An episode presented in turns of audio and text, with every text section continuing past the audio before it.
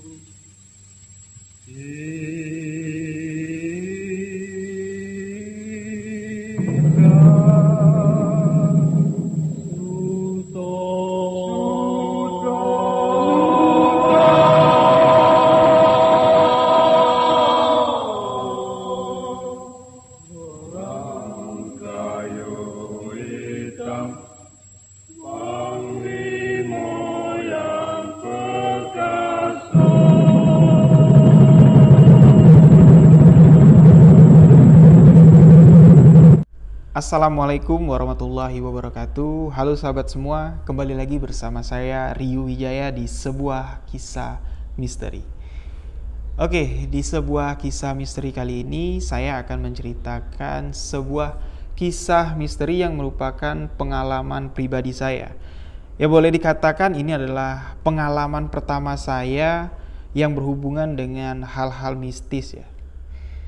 Jadi buat teman-teman juga yang ingin berbagi cerita pengalaman yang bersangkutan dengan hal-hal misteri, kalian bisa tuliskan cerita kalian dan kirim ke alamat email sebuah kisah misteri at gmail.com dan insya Allah nanti di sini saya akan menceritakan cerita-cerita kalian semua. Oke, kisah ini berawal pada tahun 2002 ya pada tahun itu merupakan tahun yang menurut saya berat ya karena saya harus pindah dari tempat tinggal saya, tanah kelahiran saya di Jambi harus pindah ke Jakarta bersama keluarga ya. Ya namanya pindah di tempat yang baru, saya harus melakukan apa ya? adaptasi dengan lingkungan yang baru ya, mulai dari lingkungan sekolah dan lingkungan tempat tinggal ya. Pastinya saya harus berbaur dengan teman-teman yang baru ya. Ya walaupun itu menjadi sebuah pengalaman yang berarti namun untuk anak seumuran saya yang lagi asik-asiknya main ya umur kelas 1 SMP, kelas 2 SMP itu lagi asik-asiknya bermain dengan teman seumuran sedangkan saya harus pindah dan berbaur lagi, kenal lagi dengan teman-teman yang baru. Tapi alhamdulillah ya, berjalannya waktu saya bisa berbaur dari tempat tinggal saya sampai ke sekolahan saya bisa berbaur dengan baik ya. Oke, jadi di Jakarta saya dan keluarga tinggal di Jakarta Timur di dekat sebuah pasar tradisional ya. Jadi di sana kami tinggal di sebuah rumah kontrakan ya, yang nggak begitu besar lah ya, lumayan lah, lumayan lah untuk orang yang baru pindah ke Jakarta. Dan di dekat rumah saya itu, jarak dua rumah dari tempat tinggal saya itu ada sebuah lapangan ya. Sebuah lapangan ya, kalau saya bilang itu adalah lapangan serbaguna ya lapangan yang enggak besar-besar amat yang berukuran 10 kali 7 meter yang sering digunakan warga setempat untuk melakukan aktivitas ya. Kalau sore sering anak-anak sumuran saya bermain bola kaki dan kalau malam sering dijadikan tempat untuk warga setempat berlatih badminton ya. Jadi di tempat itulah saya mulai berkenalan dengan teman-teman baru. Teman-teman sebaya saya ya saya mulai bermain, berkenalan di sana dan di sana saya mengenal seseorang yang akhirnya menjadi sahabat dekat saya selama di Jakarta ya, selama tinggal di tempat itu. Jadi saya mengenal dia dengan sosok yang berbeda dari teman-teman sebaya saya. Karena dia memiliki karakter yang pendiam ya. Cenderung lebih pendiam dan tergolong kasar dengan teman-teman yang lain ya. Tapi alhamdulillah dengan saya sikap dia baik, sikap dia baik, nggak seperti dengan teman-teman yang lain. Dengan saya dia mau bercerita, mau bercerita dan sopan ya. Ya mungkin karena saya juga bisa melakukan pendekatan yang baik dan akhirnya dia juga welcome dengan saya. Oke, saya perkenalkan teman saya ini bernama Dinda. Jadi Dinda ini anak yang umurnya lebih tua dari saya ya. Kurang lebih dua tahun di atas saya dia lebih tua. Jadi Dinda ini paling gak suka kalau namanya Dinda dipanggil ya jadi dia nggak mau kalau dia dipanggil dengan nama panggilan Dinda ya. Sedangkan nama nama Dinda itu merupakan nama aslinya. Jadi dia beranggapan gini loh. Dinda itu adalah sebuah nama yang tepat atau yang sering digunakan untuk anak perempuan. Sedangkan dia memiliki karakter yang maco yang apa ya? Ya seperti jagoan lah ya, seperti jagoan di di lingkungan situ di umur umuran anak sebaya saya ya boleh dikatakan dia pentolannya lah. Jadi dia nggak mau dipanggil Dinda. Dengan nama Dinda dia merasa karakternya jadi down ya. Jadi dia menyebut dirinya membuat sebuah nama panggilan untuk untuk dirinya dengan nama Sableng ya memang kalau Sableng kalau kita artikan ya Sableng itu ya ini ya nggak baik ya tapi dia senang dengan nama panggilan itu karena dianggap cocok dengan karakter dia. Oke, di sini kita sebut saja dengan sebutan Sableng ya. Jadi saya dengan Sableng ini berteman dekat sekali, dekat sekali. Waktu itu kita bermain bersama, ke mana-mana bersama. Kalau di waktu liburan sekolah seperti weekend ya Sabtu Minggu, kalau enggak ya saya nginep di tempatnya Sableng, Sableng yang nginep di rumahnya saya. Jadi kita pun juga memiliki kesamaan jam masuk sekolah ya. Jadi kita sama-sama di kelas siang. Walaupun sekolah saya dan sekolah Sableng itu nggak sama, tapi memang searah ya. Searah sekolah saya dengan sekolah Sableng itu satu, satu arah. Ya jadi kita sering pergi sekolah tuh sama-sama. Ya memang nggak begitu jauh lah e, jarak sekolahan. Jadi ya kita sering jalan kaki. Kalau nggak ditumpangin sama becak ya. Becak yang yang nyewa becak dari neneknya si Sableng ini. Jadi neneknya Sableng ini seorang juragan becak ya di di tempat itu. Karena lingkungan di situ lingkungan pasar tradisional yang cukup besar ya di Jakarta Timur. Jadi nenek Sableng ini memiliki usaha sebagai juragan becak. Jadi kalau kita lagi jalan berangkat sekolah jam-jam setengah 12 siang ya, setengah 12 siang kita berangkat jadi kalau ketemu sama Pak Kliwon, ya Pak Kliwon salah seorang yang menyewa becaknya nenek Sableng ini kita ditumpangin, kita ditumpangin, saya diantar ke sekolahan karena sekolahan saya lebih dekat dan baru Sableng diantar ke sekolahannya. Jadi ya seperti itulah. Kalau nggak dapat tumpangan dari Pak Kliwon ya kita jalan kaki. Jadi setelah hampir enam bulan saya di Jakarta ya dari pindah kurang lebih kalau nggak salah saya pindah dari Jambi itu sekitar bulan Maret ya bulan 3 2002 akhirnya setelah enam bulan saya lebih apa ya lebih sudah sudah mulai lebih enjoy lah tinggal di lingkungan baru jadi Sableng ini tinggal dengan neneknya ya. Dengan neneknya setelah saya dekat dengan Sableng saya sering menginap di tempatnya Sableng. Ternyata karakter Sableng yang boleh dikatakan arogan dan kasar ya sikapnya itu terbentuk dari lingkungan rumahnya ya. Memang boleh dikatakan Sableng ini seorang anak broken heart ya. Jadi kisah kecilnya Sableng ini cukup memilukan ya. Jadi Sableng ini anak tunggal ya anak tunggal. Jadi sewaktu Sableng umur lima tahun ibunya ini pergi katanya ya katanya pergi untuk menjadi TKI ya, menjadi TKI tapi sampai beberapa tahun sampai usia Sableng 8 tahun ibunya yang pergi ini nggak ada kabar sama sekali. Jadi sampai bapak Sableng itu sakit-sakitan dan akhirnya meninggal di usia waktu itu kalau nggak salah Sableng cerita di usia Sableng 8 tahun bapaknya udah meninggal. Jadi dari umur 8 tahun itulah Sableng dibesarkan sama neneknya ya. Karena ibunya sudah pergi nggak ada kabar dan bapaknya pun udah meninggal ya. Jadi dari umur 8 tahun lah Sableng tinggal sama neneknya, dibesarkan neneknya ya. Di situ saya dapat menyimpulkan sikap apa sikap Sableng yang arogan dan temperamen itu terbentuk dari ya perasaan dia jauh ya dari rasa kasih sayang orang tua. Nah, di situlah saya dapat mengenal karakter Sableng dan akhirnya kita bisa berteman dekat ya. Saya bisa berteman dekat dengan Sableng. Jadi singkat cerita pada suatu hari Pak Kliwon ini mengantar kita pergi ke sekolah ya. Jadi kita berangkat sekolah dapat tumpangan dari Pak Kliwon ini. Nah, Pak Kliwon ini dan Sableng memiliki ikatan emosional yang sangat dekat sekali ya. Ya mungkin karena Sableng ini sudah kehilangan sosok seorang ayah dari usia 8 tahun. Jadi Pak Kliwon ini dekat dengan Sableng dan boleh dikatakan sudah seperti apa ya anaknya sendiri lah Pak Sableng dan Kliwon ini.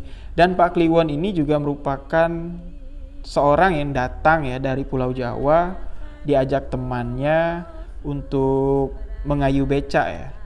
Jadi Sableng cerita Pak Kliwon ini sudah hampir 8 tahun katanya. Sudah hampir 8 tahun menyewa becak dengan neneknya.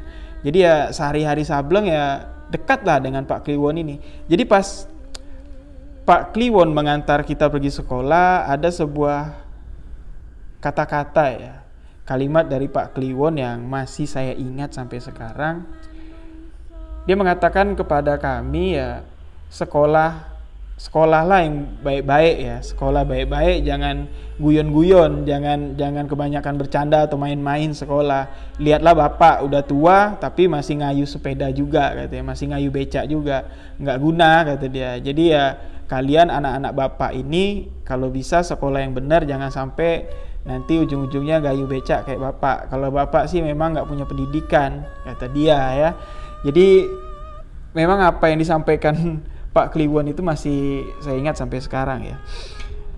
Dan melihat kedekatan Pak Kliwon dengan Sableng ini saya penasaran ya. Saya penasaran dan saya coba bertanya-tanya dengan Sableng siapa Pak Kliwon dan dari mana asalnya ya. Sableng menceritakan seperti tadi Pak Kliwon datang diajak temannya untuk kerja di Jakarta akhirnya dia menjadi tukang becak yang menyewa becaknya nenek Sableng ini dan Pak Ki, Pak Kliwon ini bercerita kalau dia di Jawa udah nggak punya siapa-siapa lagi. Dia di Jawa sebatang kara jadi pindah ke Jakarta dan pada saat Lebaran pun juga musim mudik ya. Jadi teman-teman Pak Kliwon yang dari kampungnya ini pada pulang mudik namun Pak Kliwon nggak dia tetap narik becaknya walaupun ada nggak ada yang yang apa yang naik becaknya tapi dia tetap nggak mau pulang kampung dan ditanyakan sama orang-orang sama warga kenapa nggak pulang kampung? Ya dia bilang dia nggak punya apa-apa lagi di kampung jadi buat apa dia pulang? Jadi di sini kita bisa simpulkan karakter Pak Kliwon dan Sableng ini bisa dekat karena mereka juga sama-sama orang yang kesepian ya. Jadi di situlah mungkin kedekatan Sableng dan Pak Kliwon ini menjadi akrab ya. Oke, Pak Kliwon ini salah seorang tukang beca yang ngetren ya, yang viral pada waktu itu. Karena beca yang yang disewa Pak Kliwon oleh nenek Sableng ini sudah seperti becaknya sendiri ya. Dirawat dan dimodifikasi seperti dikasih ornamen-ornamen kuda lumping dan becak Pak Kliwon ini boleh dikatakan becak yang paling keren ya paling bersih dan paling bagus karena banyak ornamen-ornamen seperti ornamen-ornamen kuda lumping gitu ya ada tali-tali gitu dan kayak ada cambuknya gitu dan di atasnya itu dikasih nama Ronggolawi jadi becak Pak Kliwon ini dikenal sebagai becak Ronggolawi Oke, Pak Kliwon ini merupakan seorang yang baik ya, baik banget. Jadi banyaklah warga yang simpati dengan Pak Kliwon karena Pak Kliwon ini hidup di Jakarta sebatang kara dan Pak Kliwon ini orang yang ramah, orang yang jujur ya. Jadi Pak Kliwon ini memiliki apa ya? Memiliki trend center lah. Jadi dia memiliki style sendiri ya dengan rambutnya yang sebahu ini rambut ikal pakai topi caping gitu ya topi anyaman gitu mengayu sepedanya sambil tersenyum dan sekali-sekali Pak Kliwon juga sambil menyanyikan tembang Jawa ya nembang Jawa gitu jadi sambil ngayu sepeda sambil nembang Jawa ya mungkin buat ngobatin rasa rindunya ya dengan kampung halaman jadi Pak Kliwon ini dikenal sebagai Pak Ronggolawi. Ya. Jadi Pak Kliwon ini adalah seorang yang jujur ya. Kejujuran Pak Kliwon ini terbukti pada suatu ketika. Jadi di lingkungan tempat tinggal kami itu ada seorang apa ya, boleh dikatakan ya berada lah ya, saudagar Pak Imron namanya. Pak Imron ini di pasar itu memiliki dua kios, dua kios, kios yang pertama untuk istrinya khusus untuk berjualan sayur dari subuh sampai siang hari dan kios yang ditempati Pak Imron sendiri merupakan kios sembako ya. Jadi semua perlengkapan beras, minyak, gula segala macam ada di toko Pak Imron. Dan rumah Pak Imron ini berada di lingkungan kita. Jadi boleh dikatakan di lingkungan itu ya Pak Imron lah yang paling yang paling mapan ya. Dan Pak Imron ini pun orang yang baik hati.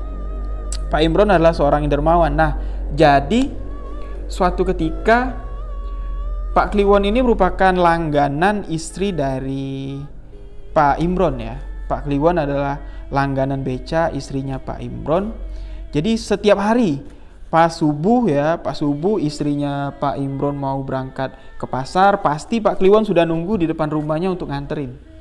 Ya, karena jam jam pasar buka tuh kan jam sekitar jam 3 lah ya sayur-sayuran pada datang.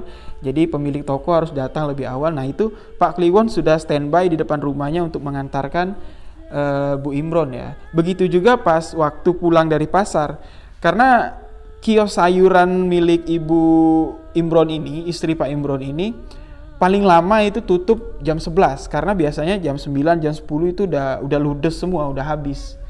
Ya udah habis karena ya barang-barang yang di sana kebanyakan diambil untuk dijual lagi ya.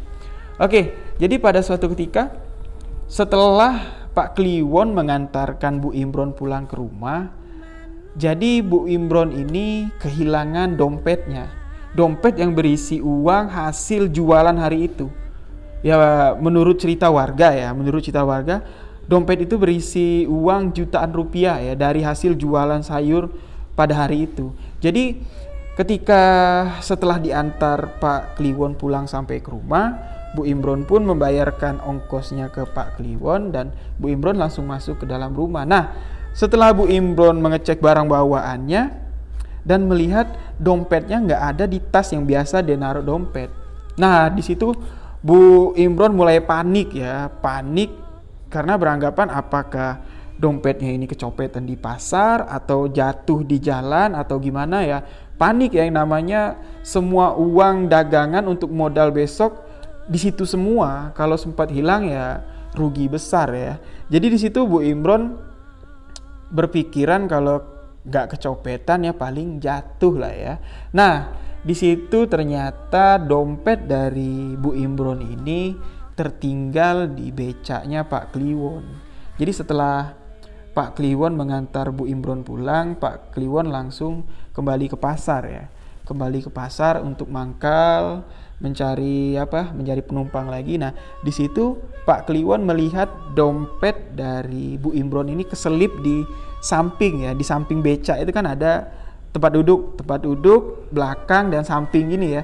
Jadi dompetnya itu keselip di samping sini. Di samping itu.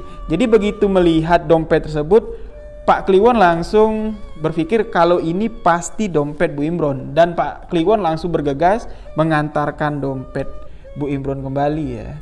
Jadi Bu Imron lagi panik di rumahnya tiba-tiba terdengar suara bel dari becak Pak Kliwon. Ting ting ting ting.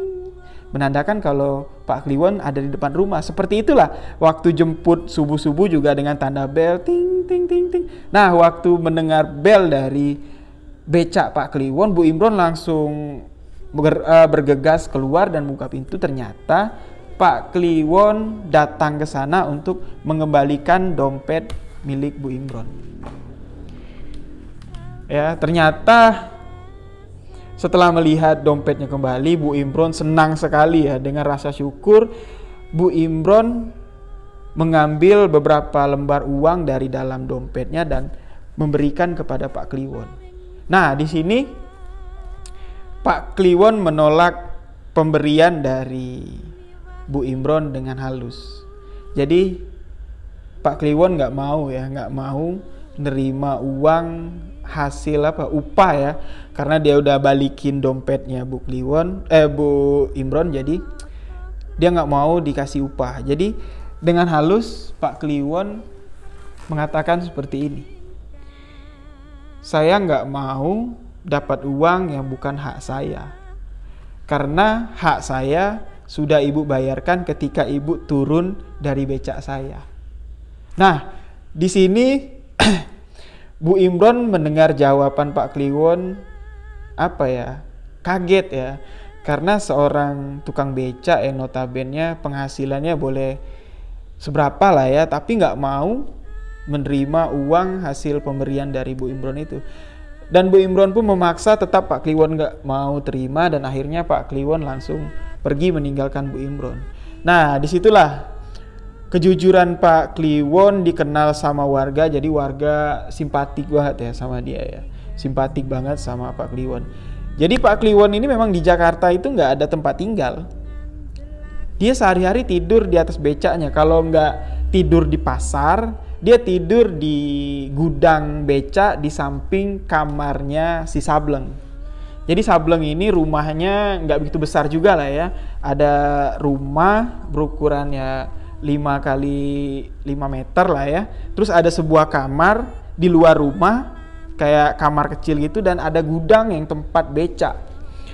Jadi becaknya neneknya Sableng ini dulu katanya ya, katanya paling banyak di sana, jumlahnya puluhan. Tapi karena waktu itu ada kebutuhan untuk biaya berobat dari ayahnya Sableng ini, akhirnya dijual, dijual, dijual, akhirnya sisa 11 becak aja ya. Tinggal 11 becak dan salah satu becaknya disewa oleh Pak Kliwon. Nah, jadi Pak Kliwon ini memang nggak ada tempat tinggal. Dia kalau nggak tidur di gudang ya, tidur di atas becaknya di gudang di sebelah kamarnya Sableng ya, dia tidur di pasar. Nah, untuk e, mandi dan bersih-bersih, cuci pakaian segala macam, Pak Kliwon ini mengandalkan e, eh, WC umum yang ada di pasar. Dan keseharian Pak Kliwon itu ya memang tiap hari dia keliling pasar gitu ya, memang nyari penumpang dan terkadang Pak Kliwon ini sampai malam juga tetap mangkal di pasar ya barangkali aja ada yang mau naik gitu ya memang ya itulah kesibukan dia karena memang dia sendirian ya. Ya saya simpulkan di sini untuk mengisi kejenuhannya Pak Kliwon ini ya kegiatannya itu. Tapi ada sisi negatifnya dari Pak Kliwon. Pak Kliwon ini sering berjudi ya berjudi dan minum minuman oplosan ya yang mungkin untuk sekedar hiburan atau entahlah ya kita nggak tahu. Dan itulah ada sedikit hal yang negatif dari sosok Pak Kliwon tapi itu nggak mempengaruhi kerja dia kejujuran dia memang nggak pengaruh ya. Istilahnya ya nakalnya dia ya nakalnya dia ya. Nah jadi pada satu ketika warga setempat kami pun dikejutkan penemuan warga ya. Warga menemukan Pak Kliwon sudah tidak bernyawa lagi di atas becaknya. Sontak begitu Sableng mendengarkan suara itu, Sableng langsung berlari ke kasurnya ya, karena dia nggak yakin mendengar suara itu. Setelah Sableng memperhatikan lagi ya, mencoba untuk seksama mendengarkan suara itu lagi, apakah cuma halusinasi dari Sableng, apakah benar-benar suara itu berasal dari balik tembok? Sableng mendengar lagi suara itu dengan sedikit agak keras. Ya, Sableng mendengar lagi suara itu dengan sedikit agak keras. Nah, nah, nah, becakku di nak. Saya simpulkan di sini untuk mengisi kejenuhannya Pak Kliwon ini ya kegiatannya itu tapi ada sisi negatifnya dari Pak Kliwon Pak Kliwon ini sering berjudi ya berjudi dan minum minuman oplosan nah, ya. jadi pada satu ketika warga setempat kami pun dikejutkan penemuan warga ya. Warga menemukan Pak Kliwon sudah tidak bernyawa lagi di atas becaknya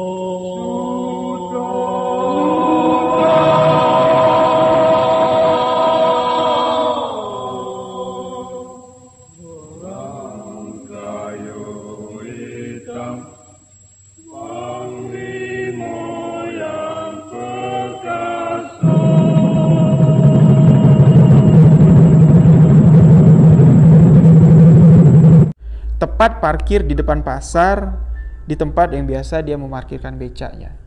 Di situ warga menemukan eh, menemukan Pak Kliwon sekitar jam setengah tiga pagi ya karena pasar mau buka pasar mau buka jadi mobil pada mau masuk ya ke pasar dan becak Pak Kliwon ini menghalangi mobil untuk parkir jadi warga setempat ya salah satu pemilik kios mencoba untuk memanguni Pak Kliwon ini banguni Pak Kliwon. Pak Kliwon ya seperti orang tidur, seperti orang tidur, selonjoran di becaknya dan wajahnya ditutupi oleh topi capingnya itu ya, tutupin gitu. Ketika dibangunin Pak Kliwon ini nggak bangun-bangun, berkali-kali dibangunin, Pak, Pak, Pak, Pak, bangun Pak, geser Pak, ada mobil mau parkir gitu ya. Tapi Pak Kliwon ini nggak respon dan akhirnya warga ini apa ya mencoba membuka caping dari yang menutupi wajah Pak Kliwon ini terlihat wajah Pak Kliwon itu mulutnya udah kayak keluar busa gitu. Nah di situlah warga panik dan akhirnya membawa Pak Kliwon ke puskesmas tempat dan dinyatakan Pak Kliwon sudah meninggal dunia ya. Pak Kliwon sudah meninggal pada malam itu dan dokter mengatakan bahwa Pak Kliwon meninggal karena keracunan minuman yang minuman oplosan yang diminumnya ya entah minuman apa yang diminumnya pada malam itu sehingga dia bisa keracunan gitu. Jadi wajahnya balu dan mulutnya berbusa gitu ya seperti orang keracunan. Dan akhirnya karena Pak Kliwon ini adalah seorang yang nggak punya keluarga ya di Jakarta sebatang kara tinggal di Jakarta Pak Kliwon ini diuruslah jenazahnya dengan warga ya. Diurus dengan layak dimandikan dikafankan disemayangkan dan dikubur di salah satu tempat pemakaman umum ya. Jadi biaya untuk semua uh, biaya pemakaman Pak Kliwon mulai dari beli kain kafan dan uh, apa ya menyiapkan lahan kuburan karena di Jakarta sendiri ya mungkin teman-teman tahu lah ya pemakaman umum itu kalau kita nggak bayar uang untuk pemakaman ya kita nggak bisa dimakamkan di sana ya. Karena semuanya hitungannya sewa gitu ya. Jadi semua biaya itu ditanggung oleh warga dan setengah dari biaya pemakaman pemakaman Pak Kliwon ini diberikan oleh Pak Imron. Ya jadi Pak Imron dan keluarga mengumpulkan dana jadi berapa kurangnya nanti Pak Imron yang menutupi untuk pemakaman dari Pak Kliwon ya karena mungkin Pak Imron ini mengingat kebaikan Pak Kliwon sewaktu masih hidupnya ya. Jadi di saat itulah mungkin Pak Imron bisa membantu Pak Kliwon. Oke saya pun pada waktu itu ikut dalam prosesi ya pemakaman dari almarhum Pak Kliwon dan Sableng pun ikut karena kedekatan Sableng dengan Pak Kliwon ya gimana jadi kami berdua ikut sampai melihat prosesi pemakamannya alhamdulillah berjalan lancar ya dan becak yang digunakan Pak Kliwon dengan nama Ronggo Lawe yang dikenal oleh warga setempat sebagai becak Ronggo Lawe pada saat itu diparkirkan kembali di garasi tempat eh, sebelah rumahnya, sebelah kamarnya Sableng ya. Tempat biasa para para becak itu parkir di sana. Jadi karena Pak Kliwon sudah meninggal, nggak ada yang narik becaknya lagi, becaknya diparkirkanlah di sana. Pada suatu ketika neneknya Sableng ini butuh uang ya, butuh uang untuk membayar biaya sekolah Sableng yang bersekolah di sekolah swasta ya.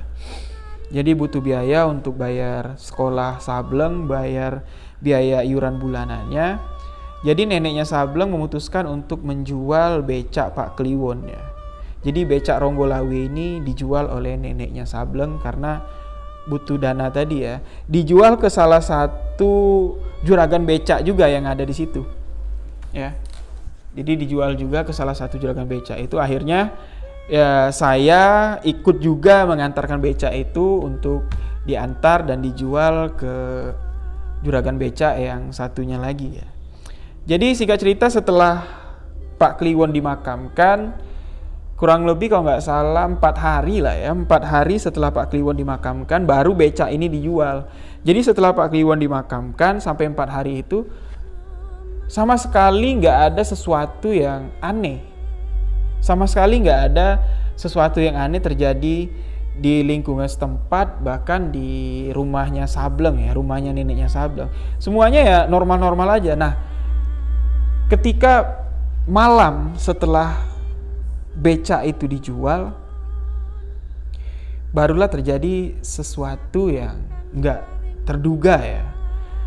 Pada malam itu Sableng menceritakan kepada saya kurang lebih jam setengah dua malam ya setengah dua malam dia mendengar sesuatu yang aneh terdengar di garasi tempat beca Ronggolawi itu biasa diparkirkan disimpan ya jadi setengah dua pagi setengah dua malam Sableng terbangun mendengar seolah-olah ada yang berjalan keluar masuk keluar masuk dari uh, luar menuju ke gudang beca itu. Jadi gudang beca itu temboknya satu satu tembok dengan kamarnya Sableng. Jadi bersebelahan, bersebelahan gudang beca ini di, di apa pintunya terbuat dari kayu gitu ya, kayu gitu tutup dua gini.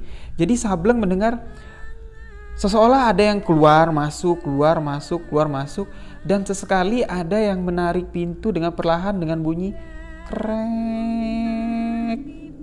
Diam lalu bunyi lagi trek sedangkan ya pintu yang menutup uh, gudang beca itu bawahnya itu pakai ini pakai apa kunci gitu jadi nggak mungkin kalau ditiup angin gitu jadi Sableng terus memperhatikan langkah-langkah kaki dan suara-suara krek krek berlahan seperti orang memainkan pintu Nah, namun di sini Sableng masih berpikir positif ya, ah mungkin suara angin atau suara apa.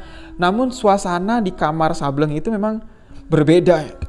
Suasana hening sekali. Hening sekali. Sableng nggak pernah merasakan ketakutan seperti itu sebelumnya ya tidur di kamarnya sendirian. Dan akhirnya suara itu menghilang sekitar jam 4 pagi Sableng bilang. Ya, sekitar jam 4 suara itu mulai menghilang dan Sableng pun baru bisa tertidur. Nah, keesokan harinya pagi-pagi sekali ya, pagi-pagi sekali Sableng langsung menghampiri rumah saya dan menceritakan hal tersebut. Menceritakan hal tersebut ya saya bilang ya, mungkin perasaan aja ya, perasaan aja mendengar suara itu ya mungkin juga itu suara angin atau suara kucing atau anjing yang masuk ke dalam ya. Kan kita nggak bisa memastikan, e, kamu juga nggak ngeliat saya bilang kan cuma denger aja. Dan akhirnya Sableng meminta saya untuk malam itu, malam itu untuk menginap di rumahnya. Ya, siapa tahu ya, siapa tahu kejadian itu terulang lagi, saya bisa mendengar dan percaya dengan cerita yang diceritakan Sableng ini bahwa ada sesuatu yang aneh yang sebelumnya nggak pernah terjadi.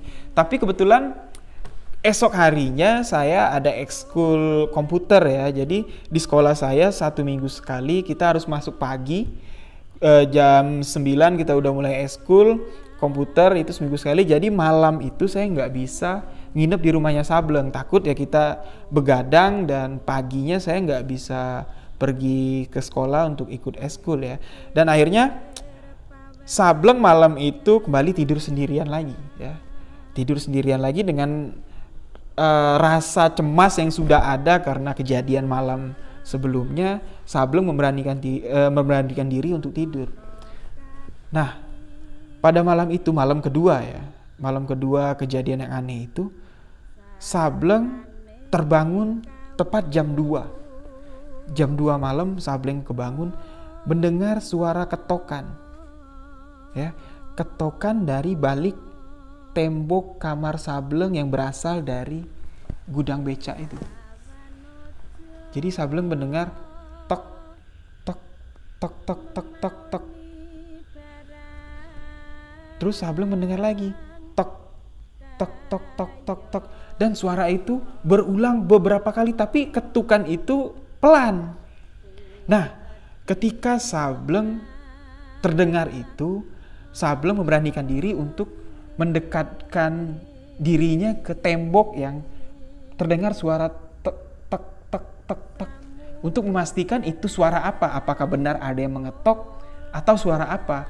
Jadi Sableng mencoba menguping ya, menguping suara ketokan itu dan tiba-tiba ketika Sableng tengah memperhatikan suara itu, Sableng mendengarkan suara yang agak sedikit berat ya, suaranya agak sedikit berat, namun pelan berkata, Nak, nak, becakku di.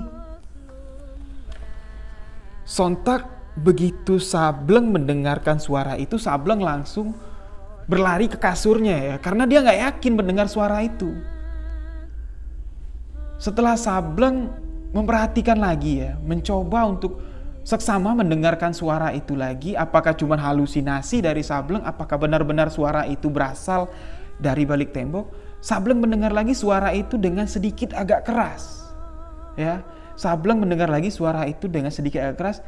Nah, nah, nah, becakku di nak. Pada saat itu Sableng mendengar suara itu merasa gemetar dan tubuhnya ini merasa nggak nggak ada tulangnya lagi, lemas selemas lemasnya. Berkali-kali Sableng mendengar suara itu sampai akhirnya suara itu semakin mendekat, mendekat dan berteriak keras. Nak, nak, becakku nak, becakku dina, becakku. Di situ Sableng yakin kalau suara itu adalah suara dari almarhum Pak Kliwon. Karena Sableng tahu persis suara dari Pak Kliwon itu memang persis seperti itu, cuman bedanya suara ini agak sedikit lebih berat aja. Ya, sedikit agak berat, ah, ah, seperti itu. Sableng meyakinkan bahwa itu benar suara Pak Kliwon. Dan pada suara keempat yang terdengar, nak, nak, becak kuna, becak kundi. Nah, pada saat itu Sableng mencoba memberanikan diri menjawab, Pak, becakmu kujual pak, maaf yo pak. Nah, setelah Sableng berkata seperti itu, suasana kembali hening Suara itu menghilang dan tiba-tiba terdengar lagi dari depan pintu kamar Sableng suara rintian tangis yang pelan. Ojo na, ojo didol becakku.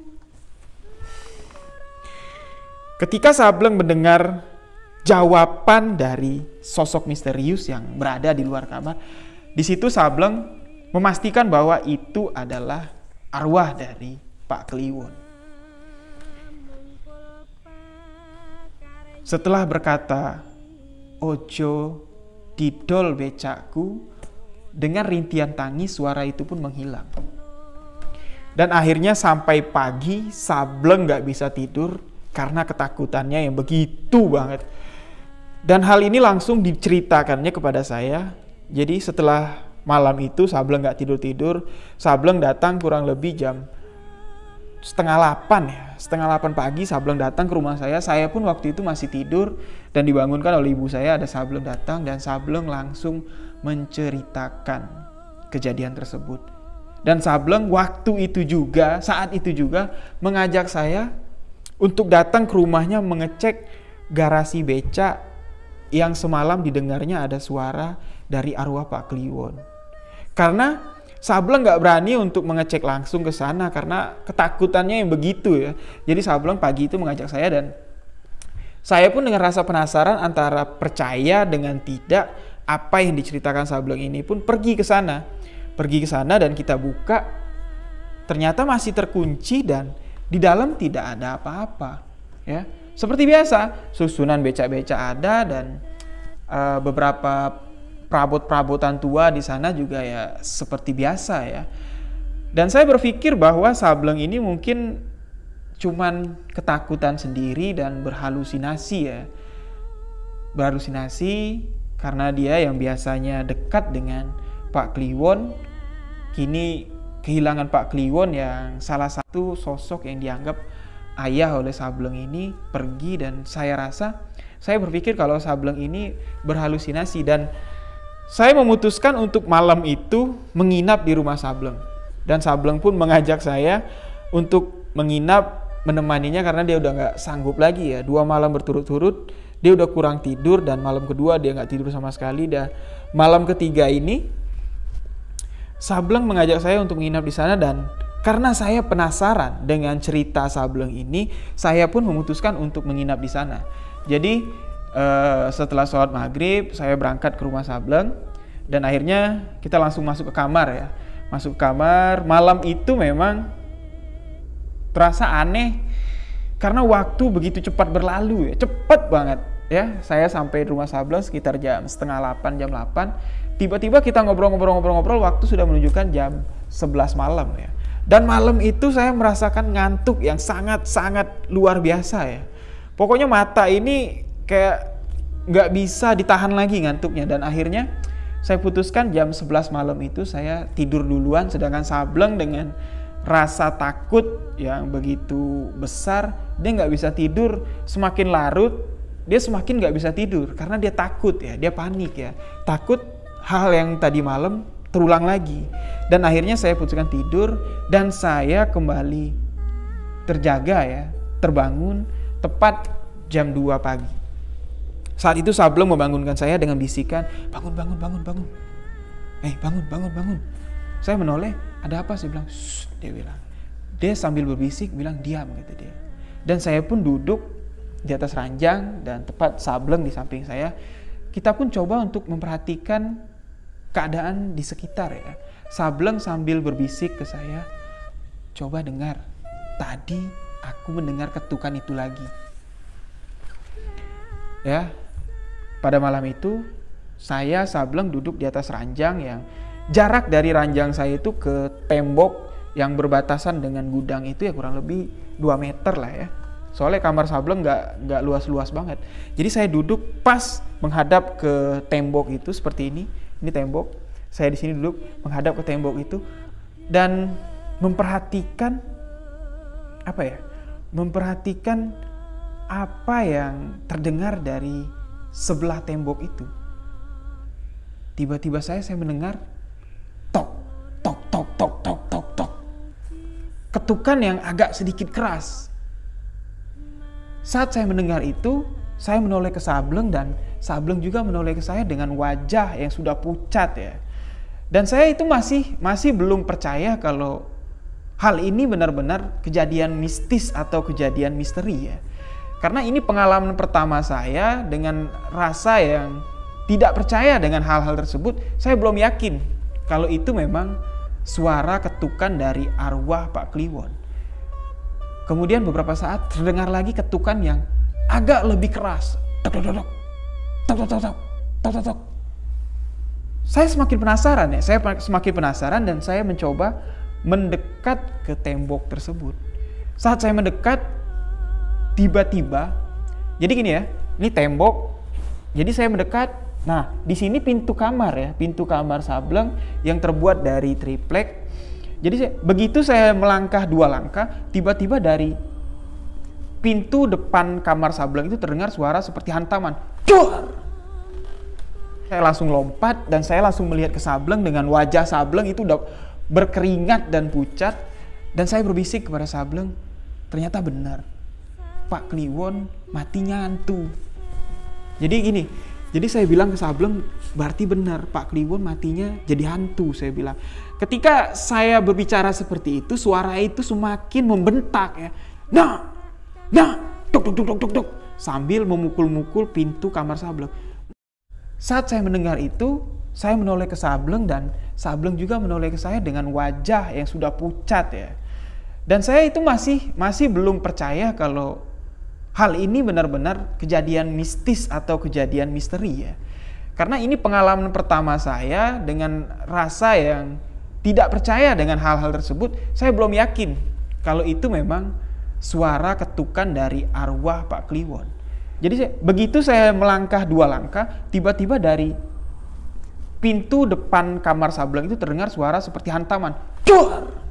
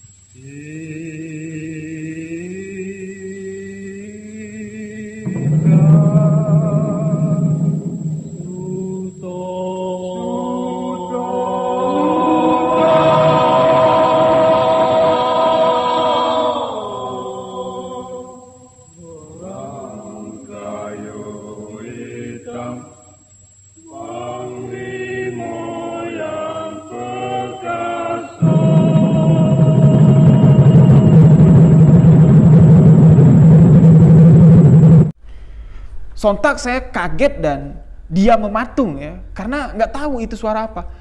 Dak gitu. Jadi suara triplek yang dihantam gitu ya, dak gitu. Seketika semua hening ya dan saya pun diam mematung sambil menoleh ke arah pintu itu. Tiba-tiba terdengar suara, "Nak. Nak. Ndi becakku, Nak. Becakku ndi." Wah. Begitu mendengar suara itu, saya langsung lompat ke atas kasur di sebelah Sableng ya. Saya langsung lompat dan saya langsung melihat ke Sableng dengan wajah Sableng itu udah berkeringat dan pucat dan saya berbisik kepada Sableng, ternyata benar. Pak Kliwon matinya hantu. Jadi gini, jadi saya bilang ke Sableng, berarti benar Pak Kliwon matinya jadi hantu, saya bilang. Ketika saya berbicara seperti itu, suara itu semakin membentak ya. Nah, nah, tuk tuk tuk tuk tuk sambil memukul-mukul pintu kamar Sableng. Nah, nah, dok dok dok dok dok dok, di becaku, di. Sambil seolah-olah dia marah ya, seolah-olah dia marah membentak kami yang ada di dalam. Di becaku nak, dok dok dok dok. Setelah beberapa saat dan beberapa kali sahutan itu, Sableng kembali menjawab, Pak, maaf yo Pak, becakmu ku jual. Nanti kalau ada kalau nanti kalau ada duit becakmu kutebus lagi. Maaf yo pak. Diam seketika semua hening. Nggak ada lagi suara ketokan, nggak ada lagi suara hentak apa bentakan dari dalam dari luar luar kamar menanyakan becaknya. Seketika suasana hening dan kami rasa semua sudah berlalu ya. Kami rasa semua sudah berlalu. Saya dengan Sableng pun sudah agak sedikit tenang karena sudah nggak mendengar suara-suara aneh lagi. Nah jadi saya pun bercerita dengan Sableng bahwa kejadian ini gak lazim dialami oleh Pak Kliwon ya. Yang kita kenal Pak Kliwon ya baik ya. Tapi ya mungkin kita nggak tahu ya apa yang dilakukan Pak Kliwon sehari-hari. Tapi secara kita lihat ya Pak Kliwon adalah sosok orang yang baik jujur. Ya tapi Allah alam lah ya. Dan di situ pun Sableng juga mengatakan kepada saya memang keseharian Pak Kliwon yang kita lihat memang baik. Tapi Pak Kliwon memiliki sisi yang sulit untuk ditebak ya. Jadi banyak juga yang mengatakan bahwa Pak Kliwon ini penganut apa ya animisme ya. Jadi dia nggak memiliki agama, dia memiliki cuman kayak kepercayaan gitu aja. Dan Sableng bercerita saya menceritakan itu kepada saya malam itu dan saya berpikir ya mungkin inilah yang yang apa yang membuat Pak Kliwon jadi penasaran ya jadi tengah kita bercerita seperti itu tiba-tiba terdengar dari dalam gudang penyimpanan beca itu suara bel beca ting ting ting ting suara bel yang bel beca yang khas dimainkan oleh Pak Kliwon ting ting ting ting Mendengar suara itu, saya dan Sableng pun kembali bertatapan ya. Dalam hati kami bertanya-tanya, apalagi nih, apalagi nih. Jadi ketika suara bel itu berbunyi lagi, saya yang masih memiliki rasa penasaran yang tinggi, memutuskan untuk mencoba mengintip apa yang terjadi di luar. Jadi tembok kamarnya Sableng ini tinggi ya, tinggi di atasnya itu ada seperti ventilasi ya, e, terobong angin ya, ventilasi gitu. Jadi kalau kita naik ke atas, kita bisa ngelihat keadaan di ruang gudang itu. Jadi saya putuskan untuk mengintip dan Sableng pun penasaran dan juga ikut. Jadi ini e, tembok ya, ini kasur berjarak 2 meter di sini ada meja belajarnya Sableng dan saya naik ke atas meja belajarnya Sableng untuk mengintip ke sebelah ya. Nah, si Sableng ini pakai kursi karena tingginya kurang masih, jadi dia ambil beberapa tumpukan buku, ditaruhnya di atas kursi dan dia naik, akhirnya bisa dia melihat ke ventilasi itu untuk mengecek keluar ya. Jadi begitu kami sama-sama mengintip, melihat dari sela-sela ventilasi cerobong angin itu terlihat sosok Pak Kliwon tengah duduk di atas becak Ronggo Lawe dengan gaya khasnya seperti ini. Ya. Dengan gaya khasnya seperti ini, ya. Rambut panjang dan sambil apa ya? Sambil menyanyikan lagu-lagu Jawa ya. Nah, pokoknya seperti itu ya. Dia seperti nembang Jawa pelan sekali, pelan sekali, pelan sekali. Dan seketika sosok itu menoleh ke kami dengan mata merah, dengan mata merah dan muka yang balu seperti lebam gitu ya, balu seperti lebam gitu dengan mata mencolok merah. Dan ketika dia menoleh kami, Sableng pun sakingan takutnya ya sempat terjatuh dari kursi yang nggak begitu kuat dengan tumpukan tumpukan apa buku yang sebagai penyangganya ke atas itu. Sableng pun terjatuh dan saya pun turun. Benar ternyata bahwa sosok yang gentayangan di luar itu benar adalah sosok Pak Kliwon. Dan di situ baru saya yakin bahwa Pak Kliwon benar-benar mati jadi hantu. Oke setelah kejadian itu malam pun berakhir ya. Malam pun berakhir setelah kami melihat mengintip bahwa benar di gudang itu adalah sosok Pak Kliwon, kami pun memutuskan untuk tidur menutup badan dengan selimut ya. Walaupun nggak tidur ya dengan gemetaran berharap hari cepat berlalu ya pagi cepat datang agar semuanya bisa bisa bisa ini ya bisa kembali normal ya. Akhirnya pagi itu kami nggak tidur ya dalam selimut kami nggak tidur sama-sama ketakutan ya gemetar karena melihat terbayang-bayang sosok wajah sorotan mata dari arwah Pak Kliwon ini. Akhirnya terdengar azan subuh kami pun lega ya. Lega lega akhirnya kita sama-sama wudhu, kita sholat subuh. Setelah sholat subuh saya putuskan untuk pulang ke rumah untuk tidur sebentar ya karena besoknya kita harus sekolah ya. Akhirnya hari itu pun saya kesiangan sekolah, kesiangan sekolah, kesiangan sekolah. Akhirnya kami eh, saya nggak nggak sekolah ya. Ternyata Sableng pun sama. Sableng pun dengan kejadian tiga malam berturut-turut kurang tidur dan tadi malam sempat terjatuh. Akhirnya Sableng merasa panas dingin ya, demam ya. Akhirnya saya nggak sekolah, Sableng nggak sekolah. Dan siang itu kejadian yang mengejutkan tiba-tiba bikin heboh ya. Bikin heboh, nenek Sableng mengatakan bahwa becak yang sudah dijual ya, becak Pak Kliwon yang sudah dijual yang bertuliskan Ronggolawe tiba-tiba kembali ada di dalam garasi becak neneknya Sableng. Jadi mendengar informasi itu saya datang untuk melihat langsung juga ya. Melihat langsung ternyata benar. Persis ya, persis becak itu markir di tempat yang seperti saya lihat tadi malam bersama Sableng. Jadi di situ saya simpulkan benar-benar memang arwah Pak Kliwon ini memang gentayangan ya. Nah, di situ saya disuruh oleh neneknya Sableng menemani Sableng yang lagi sakit ini untuk mengantarkan kembali becak yang sudah dijualnya ini ke rumah pembelinya.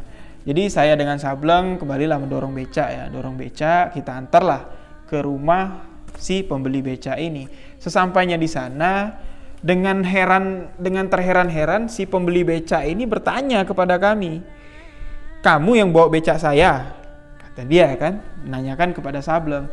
Dan Sableng bilang, "Ya enggak, Pak."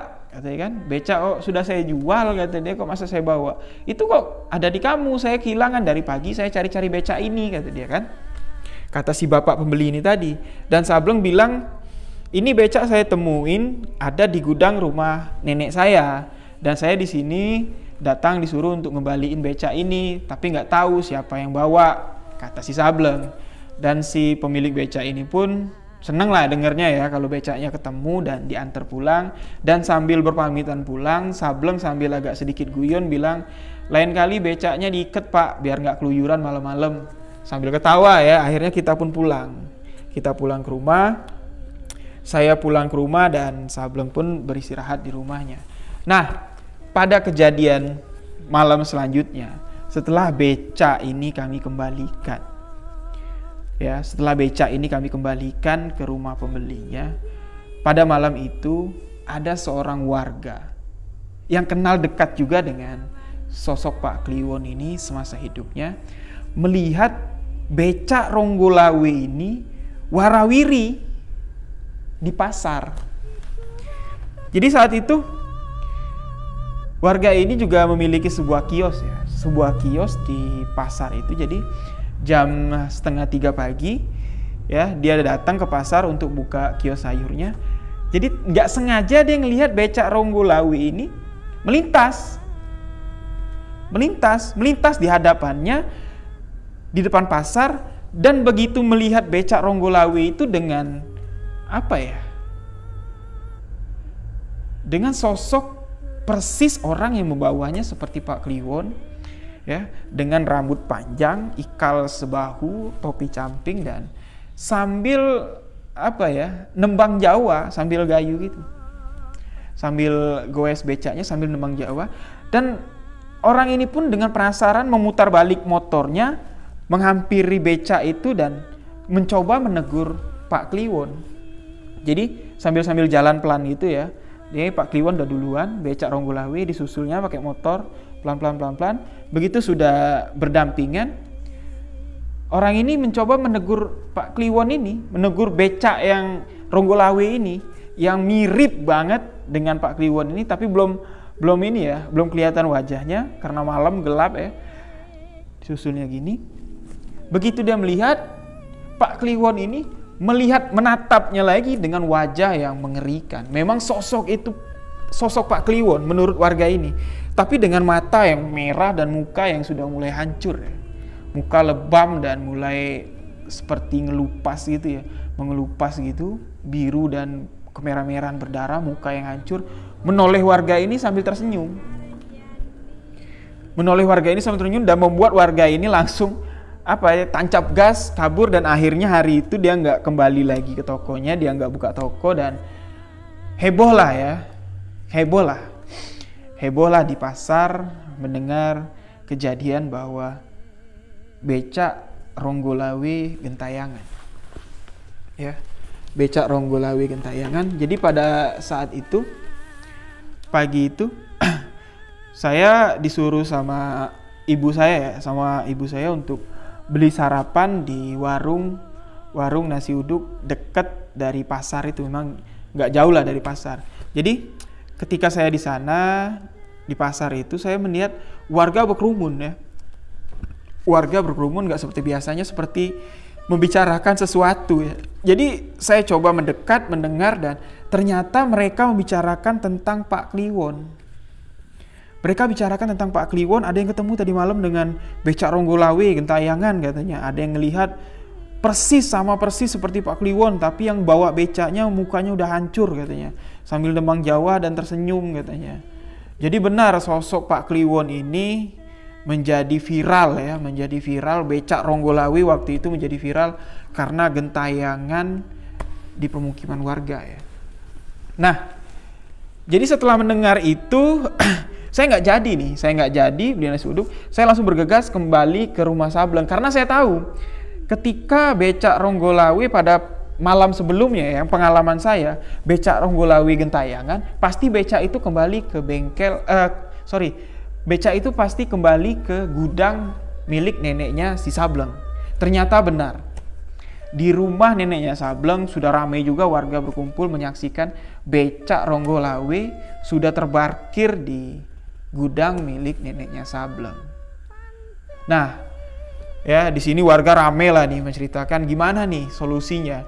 Kalau beca ini nggak biar nggak gentayangan lagi karena warga benar-benar ketakutan ya. Karena memang aktivitas di lokasi itu yang namanya pasar tradisional ya aktivitasnya mulai dari jam 12 malam jam 1 itu memang warga yang berjualan sudah mulai berdatangan ya. Karena subuh menjelang jam 3 jam 4 itu sayuran udah pada datang jadi mereka udah mempersiapkan tempat untuk nunggu sayuran datang jadi karena heboh ya viralnya becak Ronggolawi di Gentayangan warga pun jadi takut untuk beraktivitas malam.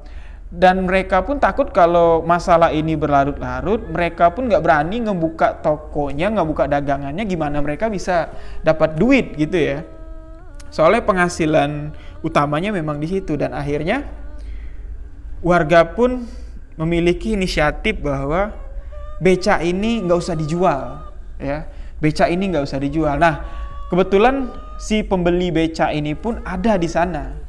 Menyaksikan langsung juga dia pengen memastikan siapa sih yang tiap malam datang ke rumahnya bawa becak Ronggolawi ini kabur. Padahal di malam kedua itu becak Ronggolawi itu udah digembok ya. Udah dikuci gembok menurut uh, ceritanya udah digembok. Gemboknya itu bisa lepas sendiri dan becaknya ngabur lagi. Dan akhirnya si pembeli becak Ronggolawi ini pun apa ya berkesimpulan bahwa ya udahlah aku ikhlasin becaknya Ronggolawi di sini aja lah. Jadi ya udahlah biar aku yang beli becaknya tapi nggak aku pakai nggak apa-apa. Yang penting becak ini nggak gentayangan lagi. Nah jadi di situ warga pun senang ya mendengarnya dan sama-sama berdoa pada malam itu ya. Pada malam itu setelah siang kejadiannya becak Ronggolawi sudah diikhlaskan untuk dimuseumkan di gudang rumah neneknya Sableng. Malamnya Pak Imron dan warga warga setempat mengadakan tahlilan lah. Tahlilan di musola untuk mendoakan arwah Pak, Pak Kliwon biar nggak gentayangan lagi. Nah, hebatnya di sini setelah beca itu tidak dijual tidak dijual ya. Dan diparkirkan di di tempat tempatnya biasa. Di situ arwah Pak Kliwon sudah tidak terlihat lagi gentayangan. Bahkan Sableng pun bisa tidur nyenyak dan tidak pernah lagi mendapat ganggu-gangguan ya.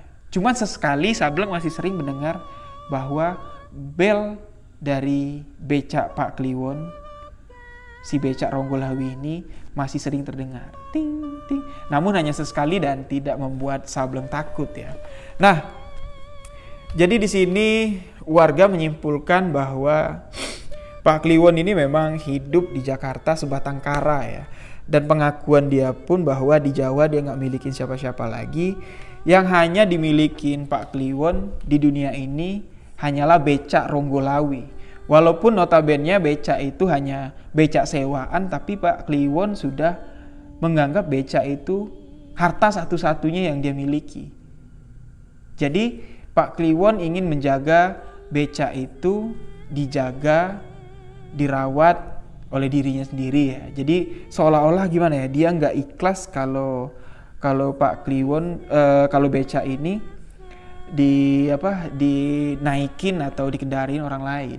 Nah, hal ini persis terjadi di mimpi ya, di mimpi oleh si pembeli beca ini di malam Pak Kliwon gentayangan ketiga itu yang terlihat di pasar. Pada malamnya di dalam mimpinya orang ini didatangi Pak Kliwon dengan wajah yang normal ya, wajah yang normal tidak menyeramkan.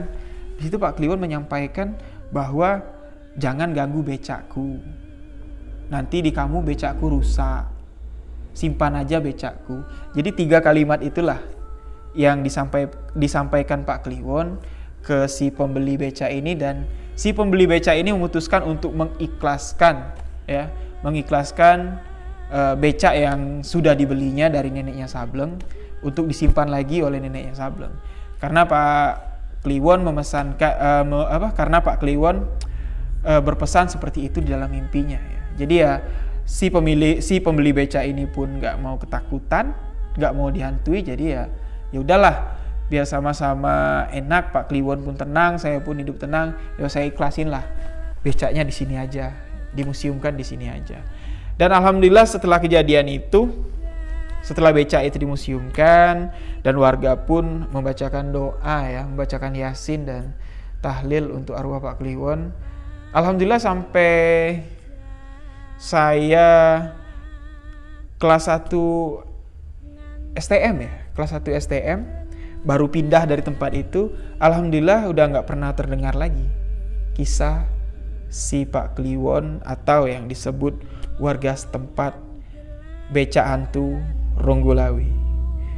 Oke, inilah cerita pengalaman pertama saya melihat sosok dari hantu yang gentayangan ya merasakan suasana yang begitu menyeramkan. Yang seolah-olah seperti mimpi namun ini nyata.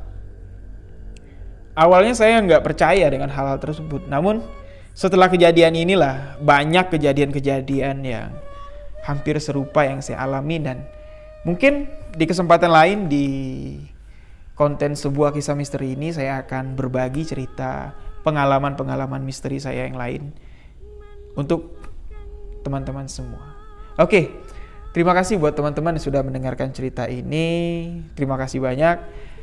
Saya Riwijaya mengucapkan sampai jumpa di video selanjutnya.